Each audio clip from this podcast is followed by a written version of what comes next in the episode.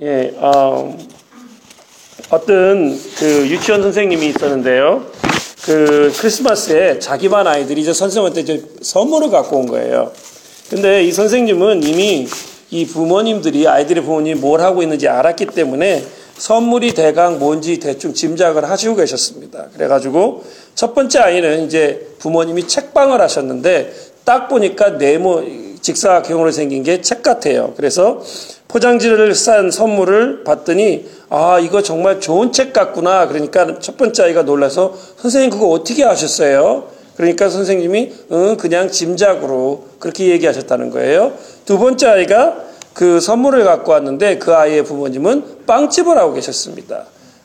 벌써 딱 받아보니까 폭신폭신한 게 빵 같은 거예요. 그래서 선생님이 뜯지도 않고 아 이거 정말 맛있는 빵이겠구나 이렇게 얘기했답니다. 그러니까 그 아이가 선생님 그거 어떻게 아셨어요? 이렇게 또 물어본 거예요. 유치원 아이들이니까. 그러니까 선생님이 그냥 그 내가 생각한 거야 이렇게 얘기했어요. 그리고 아이들 한 명 한 명의 선물을 선생님 이렇게 맞춰 나가는데 어떤 한 아이가 박스를 갖고 왔습니다. 그러니까 이제 선생님이 딱 보니까 얘네 집은 아버지가 그, 그, 저 양주랑 술을 파는 집이었어요. 와인을 파는 집이었습니다.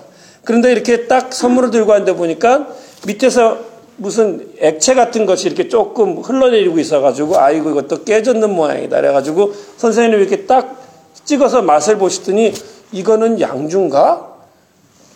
그러니까 아이가 아닌데요? 그런 거예요.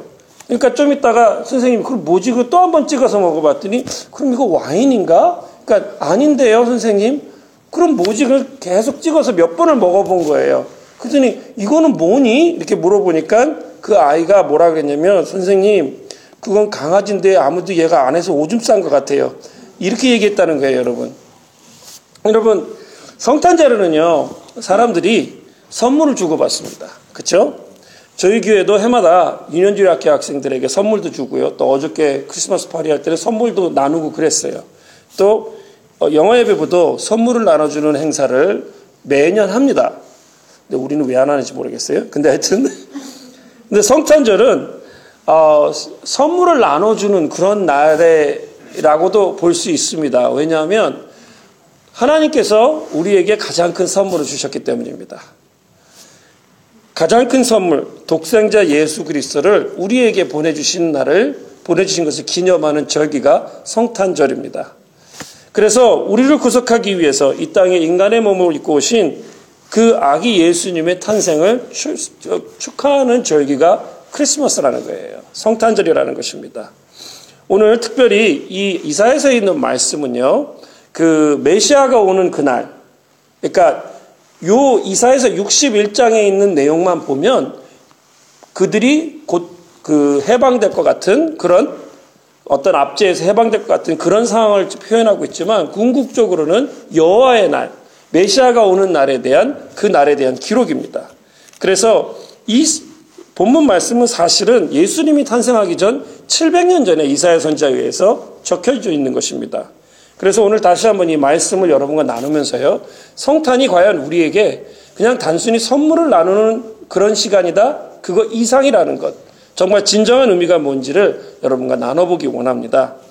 어, 첫 번째로 보시면 그 1절에 있는 말씀을 여러분이 쭉 보시면 이 민, 우리가 정말 예수님을 믿는다면 구세주로 믿는다면 주님께서 이 땅에 메시아가 오신다면 우리의 삶의 모습이 주님이 원래 지으신 모습으로 완전히 변환된, 그러니까 변화되고 회복된다는 것을 적고 있습니다. 1절을 보시면 이것은 가, 그 가깝게는 바벨론으로부터의 해방을 의미합니다. 그런데 궁극적으로는 그 메시아를 통해서 예수님을 통해서 회복될 삶의 모습에 대해서 적고 있는 것입니다. 그리고 실제로 예수님께서는 누가복음 4장 17절부터 21절에 회당에서 이 예언을 읽으십니다. 이사야 선지에 대한 내용을 읽으시면서 맨 마지막에 뭐라고 말씀하셨냐면 예수님이 이 글이 너희 귀에 응하였다 고 하면서 이루어졌다고 말씀하셨다는 거예요. 그 얘기 뭐냐면 내가 메시아고 이 메시아에 대한 말씀이 이루어졌다고 예수님이 스스로 누가복음 4장에 선포하신 것입니다. 그래서 이 1절의 내용을 보시면 메시아가 오셨을 때, 메시아이신 예수님이 오셨을 때 회복될 전인적인 치유에 대한, 회복에 대한 내용을 적고 있다는 것입니다. 여러분 여기 보시면 포로된 자, 상한 자, 갇힌 자, 이런 사람들이 나옵니다. 여러분, 포로된 사람은 신분이 자유인이 아닙니다. 갇힌 자는 신분이 죄인이라는 뜻입니다. 그렇죠? 그리고 상한 자는 마음이 어떤 환란이나 환경을 통해서 정말 상처난 인생들입니다. 한마디로 얘기해서 이러한 사람들은 세상에서 버림받거나 아니면 노예로 가, 갇혀 있는 삶을 사는 사람들을 말하고 있습니다. 또한 영, 정신적 영적 굶주림으로 시달린 인생, 들입니다 이 사람들에게는요 아무리 돈이나 명예나 학식으로 채울라 그래도 활락으로 채울라 그래도 채워지지 않는 그런 만족이 없는 삶을 사는 사람들을 얘기합니다. 단순히 뭐 옥에 갇히고 단순히 포로가 되고 단순히 상한 마음 가진 자뿐만이 아니라 이 사람들은요. 영적 정신적으로 너무 피폐해져서 무엇으로도 그들이 채워지지 않고 회복되지 않는 그 상태를 의미하고 있다는 것입니다. 그래서 진정한 위로도 진정한 기쁨도 가질 수 없는 사람들 결국 그 아픔과 그 어떤 포로된 상태 아니면 갇혀 있는 상태에서 완전히 그 굳어져 있는 상태를 의미합니다. 근데 메시아가 오면 예수님께서 오시면 이런 사람들의 삶을 회복시킨다고 얘기하는 거예요.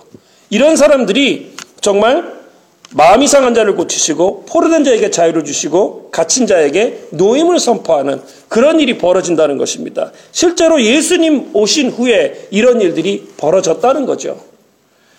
그러기 위해서 예수님은 이 땅에 성육신 하셨다는 것입니다. 여러분, 그렇다면 그런 예수님을 믿었다면 그런 전인적인 회복을 해주시는 예수님을 믿었다면 우리의 삶의 질도 회복되어야 된다는 것입니다. 우리의 모습이 회복된 모습을 가지고 있어야 된다는 거예요.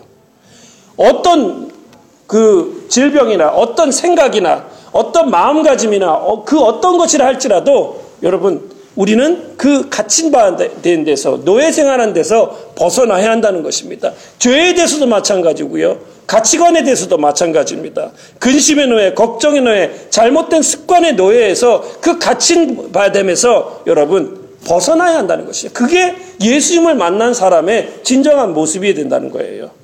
상처난 마음이 치유돼야 되고요. 진정한 기쁨이 넘치는 삶으로 회복돼야 된다는 것입니다. 여러분 언제까지 우리가 예전에 내가 이런 상처를 입어서 예전에 내가 이런 경험을 해서 내가 이렇게밖에 생각을 못해서 여러분 갇혀서 지내고 힘들게 살아야 합니까?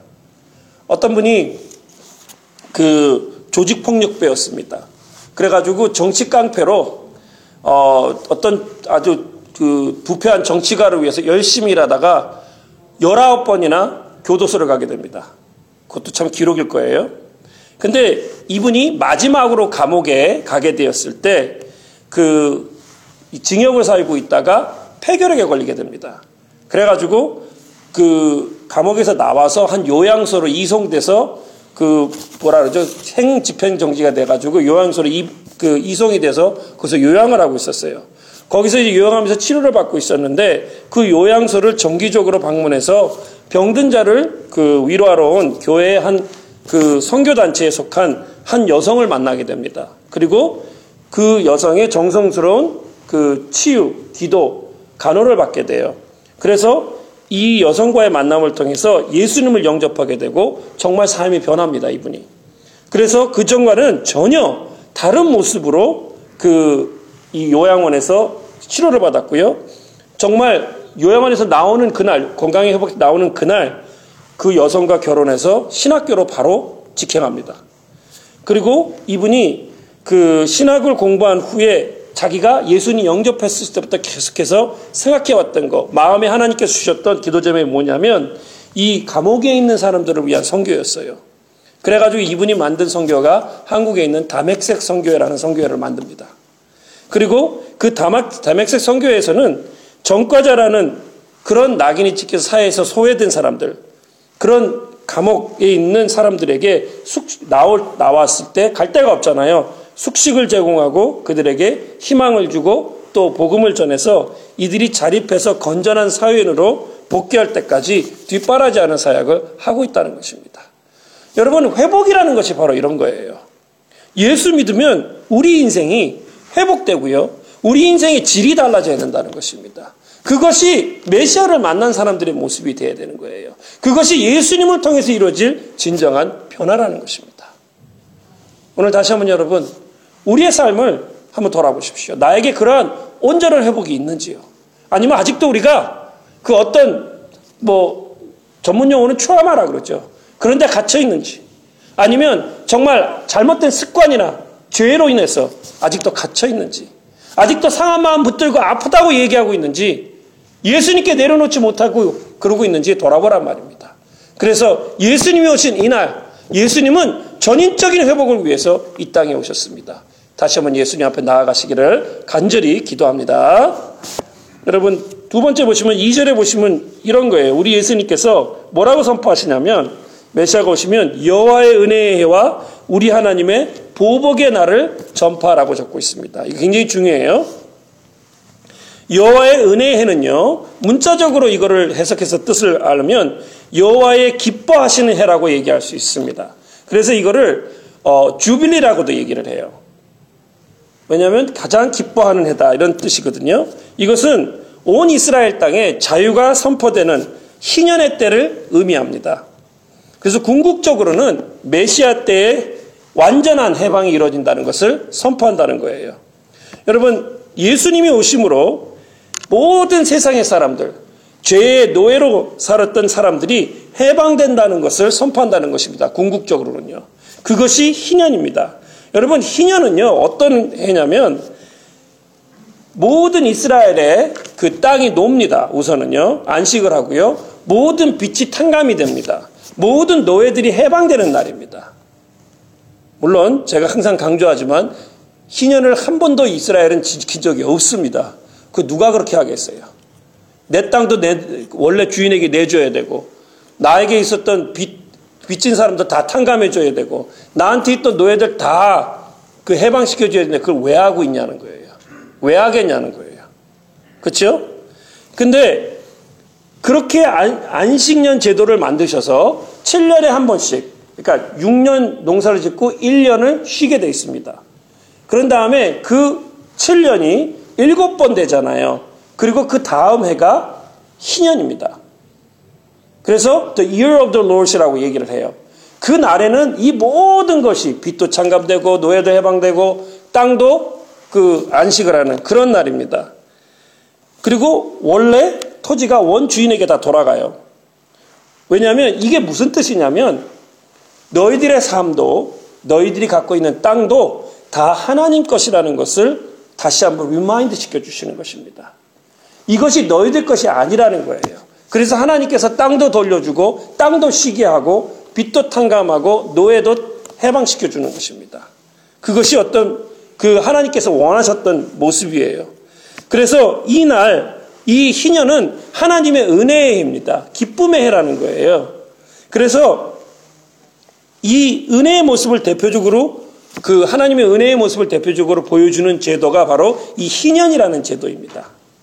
그런데 이것이 이스라엘 민족에게 있어서는 가장 기쁜 날이 되는데 부주, 제, 죄송하게도 한 번도 지킨 적이 없다는 게 문제죠. 하나님의 은혜의 모습, 정말 이 모습이 우리에게 있어야 될 모습이라는 것입니다. 오신 예수님, 메시아를 모시는 사람은 이 은혜의 원리에 의해서 살아야 될 사람들이라는 거예요. 정말 3절에 보시면 예수님을 통해서 슬픈 자가 위로함 받고 화관을 받습니다. 기쁨으로 기름을 그 슬픔을 대신하게 됩니다. 찬성의 옷으로 그 근심을 대신하게 됩니다. 여러분 그것이 우리가 해야 될 일이라는 거예요. 뭐 우리가 뭐 탕감해주고 노예를 해방해주고 이럴 건 아닙니다. 우리가 경작하는 땅도 없어요. 하지만 우리가 해야 될 일이 바로 그런 일들이라는 겁니다. 사도 바울은 지금은 은혜 받을 때라 그랬습니다. 구원의 날이라고 고린도후서 6장 2절에 얘기했어요. 우리는 더 이상 율법으로 사는 사람들이 아니라는 것입니다. 심판으로 두려움에 사는 것이 아니라는 거예요. 은혜로 우리를 구속하신 예수 그리스도 그분을 모시면서 그분을 받아들이는 사람으로 그 삶을 살아야 한다는 것입니다. 모든 것을 은혜로 받아들이고 은혜로 살아가야 한다는 것입니다. 여러분, 맡겨준 것도 은혜로 받아들여야 합니다. 실패도 은혜라고 생각해야 된다는 거예요.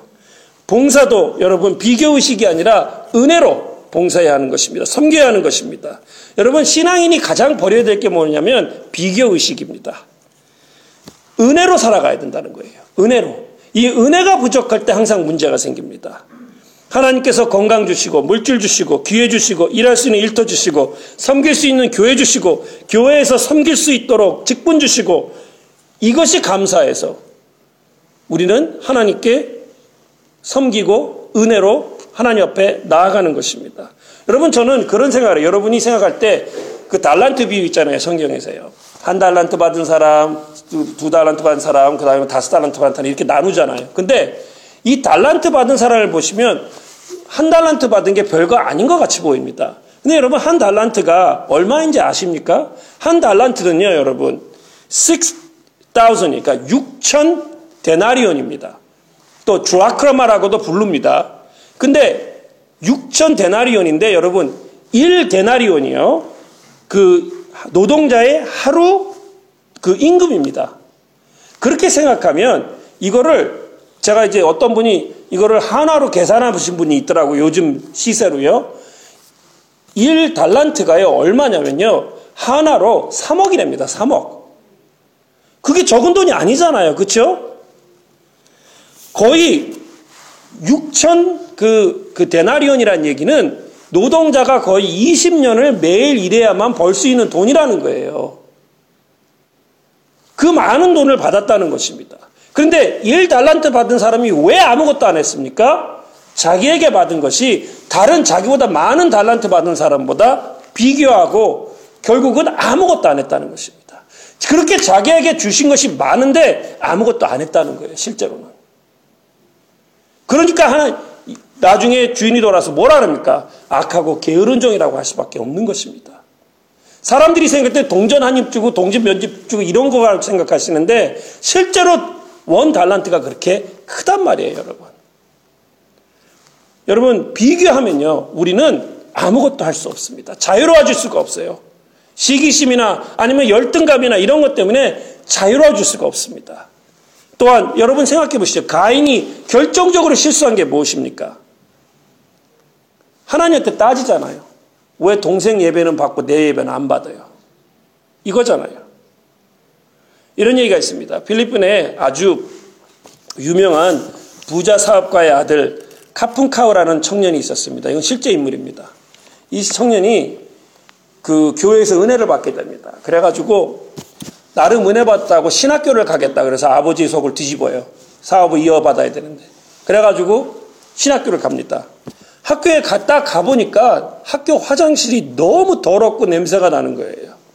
너무 불결해가지고 거기에 대해서 이제 그 건의를 해야 되겠다 그래서 학장실을 찾아갑니다. 그러면서 그 학장 되시는 분에게 뭐라 그러냐면 아니 이렇게 더러운 곳에서 어떻게 공부를 할 수 있습니까?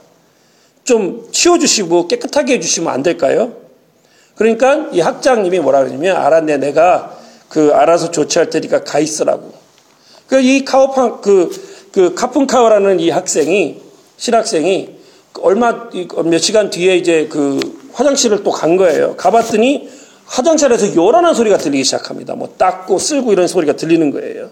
그래가지고 아 청소부를 데려다 청소를 시키는 모양이다. 그리고 딱 봤더니 글쎄 학장님이 직접 화장실을 청소하고 있더라는 겁니다. 그래가지고 화장 청소하시면서 이분이 전혀 뭐, 그, 뭐, 불쾌하게 여기는 아니라 기쁘게 청소하고 있으시는, 있으시더라는 거예요. 그래가지고 그, 이 청년이 다가가니까 그 카푼카우라는 그 신학생을 보면서 학장이 뭐라 그랬냐면 아 자네 조금 있다 들어오게 조금 있으면 깨끗해질 테니까 염려하지 말고 나가 있으라고 그러니까 이 카푼카우라는 신학생이 뭐라 그랬냐면 아니 학장님 청소부 고용해서 시키면 되는데 왜 학장님이 직접 화장실 청소를 하십니까? 이렇게 물어본 거예요. 그러니까 학장님이 그 카푼카우라는 신학생을 향해서 이렇게 말씀하셨답니다. 천국은 그런 것이 아니라네. 교회나 신학교는 보여준 하나님께서 보여주는 사람이 먼저 하는 곳이 신학교고 교회세. 돈으로 해결하는 것이 아니라는 거야. 힘으로 해결하는 것도 아닌 것이고 불결하다고 생각하는 사람, 잘못됐다고 보는 사람, 쓰레기를 보는 사람 하나하나가 먼저 그것에 대해서 기도하고 청소하고 또 중보할 때 우리의 교회도 우리의 신학교도 깨끗해질 수 있는 걸세. 자네가 보기에는 이게 불결하게 보일지 몰라도 많은 다른 신학생들에게는 별로 느끼, 불결하다 느끼지 못한다네. 만약에 그렇게 느끼는 사람이 청소하고 기도한다면 많은 것이 변할, 변할 것이라네. 그리고 그것이 은혜 받은 자의 참된 삶이라네 라고 조언을 해줬답니다. 여러분, 바울은요, 정말 내세울 것이 많은 사람이었습니다. 학식도 그렇고, 또 자기의 신분도 그렇고, 또 실제로 시민권도 그렇고, 그 당시 내세울 것이 많은 사람이었고, 성공하려고 했으면 얼마든지 성공할 수 있는 그런 사람이었습니다. 근데 바울은 그것을 모두 배설물로 여긴다고 얘기합니다. 그리고 바울이 정말 붙들고 살았던 건 뭐냐면 자기를 구원해 주신 하나님의 은혜였다는 것이에요. 그래서 고린도서 15장 10절에 뭐라 그럽니까? 그러나 내가 나 된 것은 하나님의 은혜로 된 것이니 내게 주신 그 은혜가 헛되지 아니하며 내가 모든 사도보다 더 많이 수고하였으나 내가 한 것이 아니요 오직 나와 함께 하신 하나님의 은혜로다라고 고백했던 것입니다. 여러분 우리도 마찬가지입니다. 예수님이 오신 이유가 우리에게 은혜를 선포하시기 위함이기에 그 은혜로 구원받은 우리는 은혜로 살아가야 하는 것입니다. 그것이 예수님이 이 땅에 오신 이유시고요. 우리가 어떻게 살아야 되는지를 가르쳐 주신 모습이라는 것입니다. 은혜의 삶. 그것이 우리에게 필요한 삶이고 그렇게 살아야 하는 것입니다. 은혜로 사시기를 간절히 축원합니다. 여러분 오늘 이 땅에 인간의 몸을 입고 오신 예수님 그 메시아께서 우리를 위해서 어떻게 해주십니까? 3절 하반부를 보시면 이것입니다. 그들이 의의 나무 곧 예, 여호와께서 심으신 그 영광을 나타낼 자라 일컬음을 받게 하려 하심이라고 했습니다. 예수님께서 우리를 하나님의 영광을 나타낼 자로 만들어 주시기 위해 이 땅에 오셨다는 것입니다. 오늘 읽지 않았지만 여러분이 그 61장 6절을 한번 보시면 뭐라고 얘기냐면 오직 너희는 여호와의 제사장이라 일컬음을 받을 것이라 했습니다. 우리를 우리 하나님의 봉사자라 할 것이다라고 했습니다. 또한 9절을 보시면 많은 사람들이 우리를 여호와께 복받은 자손으로 인정할 것이다라는 내용을 적고 있습니다. 여러분 예수님께서 이 땅에 오신 이유는 우리의 신분을 완전히 변화시키기 위해 오셨다는 것입니다. 죄인이 아니라 의인으로 만들어 주시기 위해서 심판의 대상이 아니라 축복의 대상으로 만들어 주시기 위해 오셨다는 거예요.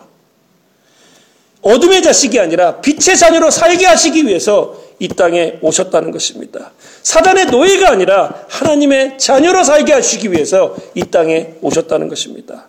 누구든지 이 예수님을 구주로 영접하기만 하면 그 사람은 죄인이 아니라는 거예요. 하나님의 자녀라는 것입니다.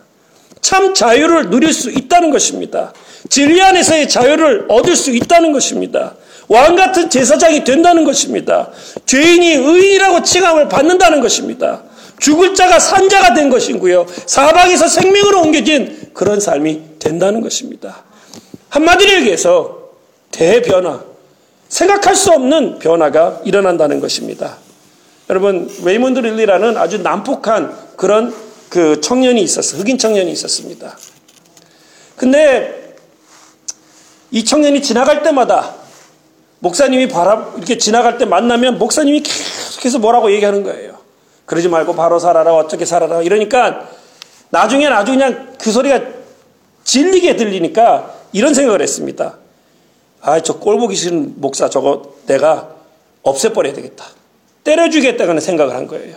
그래가지고 벽돌을 한 장 싸들고 교회를 들어가게 됩니다. 참 간두 커요. 사람들이 있는 데서 벽돌을 들고 목사님을 때려 죽이려고 했으니까. 근데 목사님 그것도 모르고 열심히 설교하러 가셨답니다. 그런데 들어가가지고 이제 목사님을 이제 벽돌로 때려가지고 죽이려고 그랬는데 목사님이 하시는 그 한마디 말씀이 가슴에 와서 확 박혀버렸어요. 그때부터는 이 릴레라는 청년이 뒤에 서가지고 벽돌을 들고 서가지고 아무것도 못하고 목사님의 말을 듣게 됩니다. 설교를 듣게 된 거예요. 그러면서 성령께서 말씀을 통해 이 릴리라는 청년의 마음을 다루기 시작하십니다.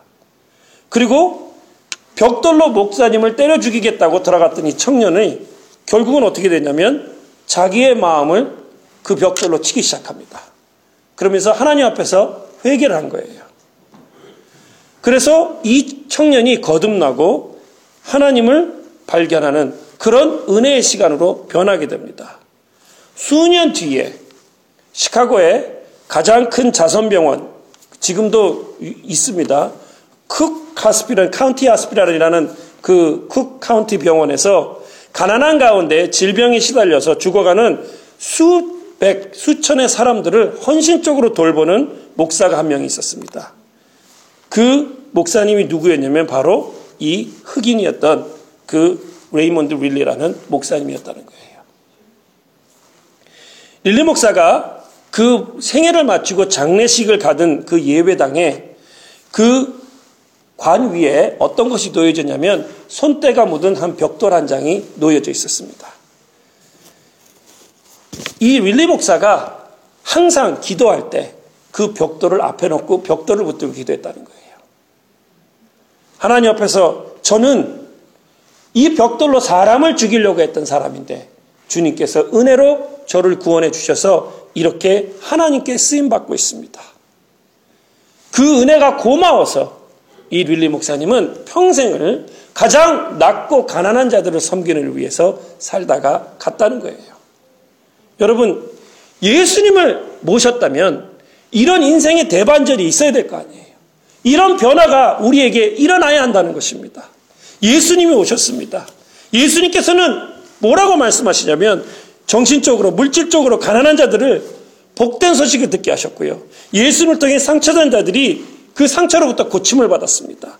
예수님을 통해서 포로된 자가 자유를 얻는다고 선포하셨습니다. 예수님을 통해서 갇힌 자가 노임을 받는다고 말씀하고 있는 것입니다.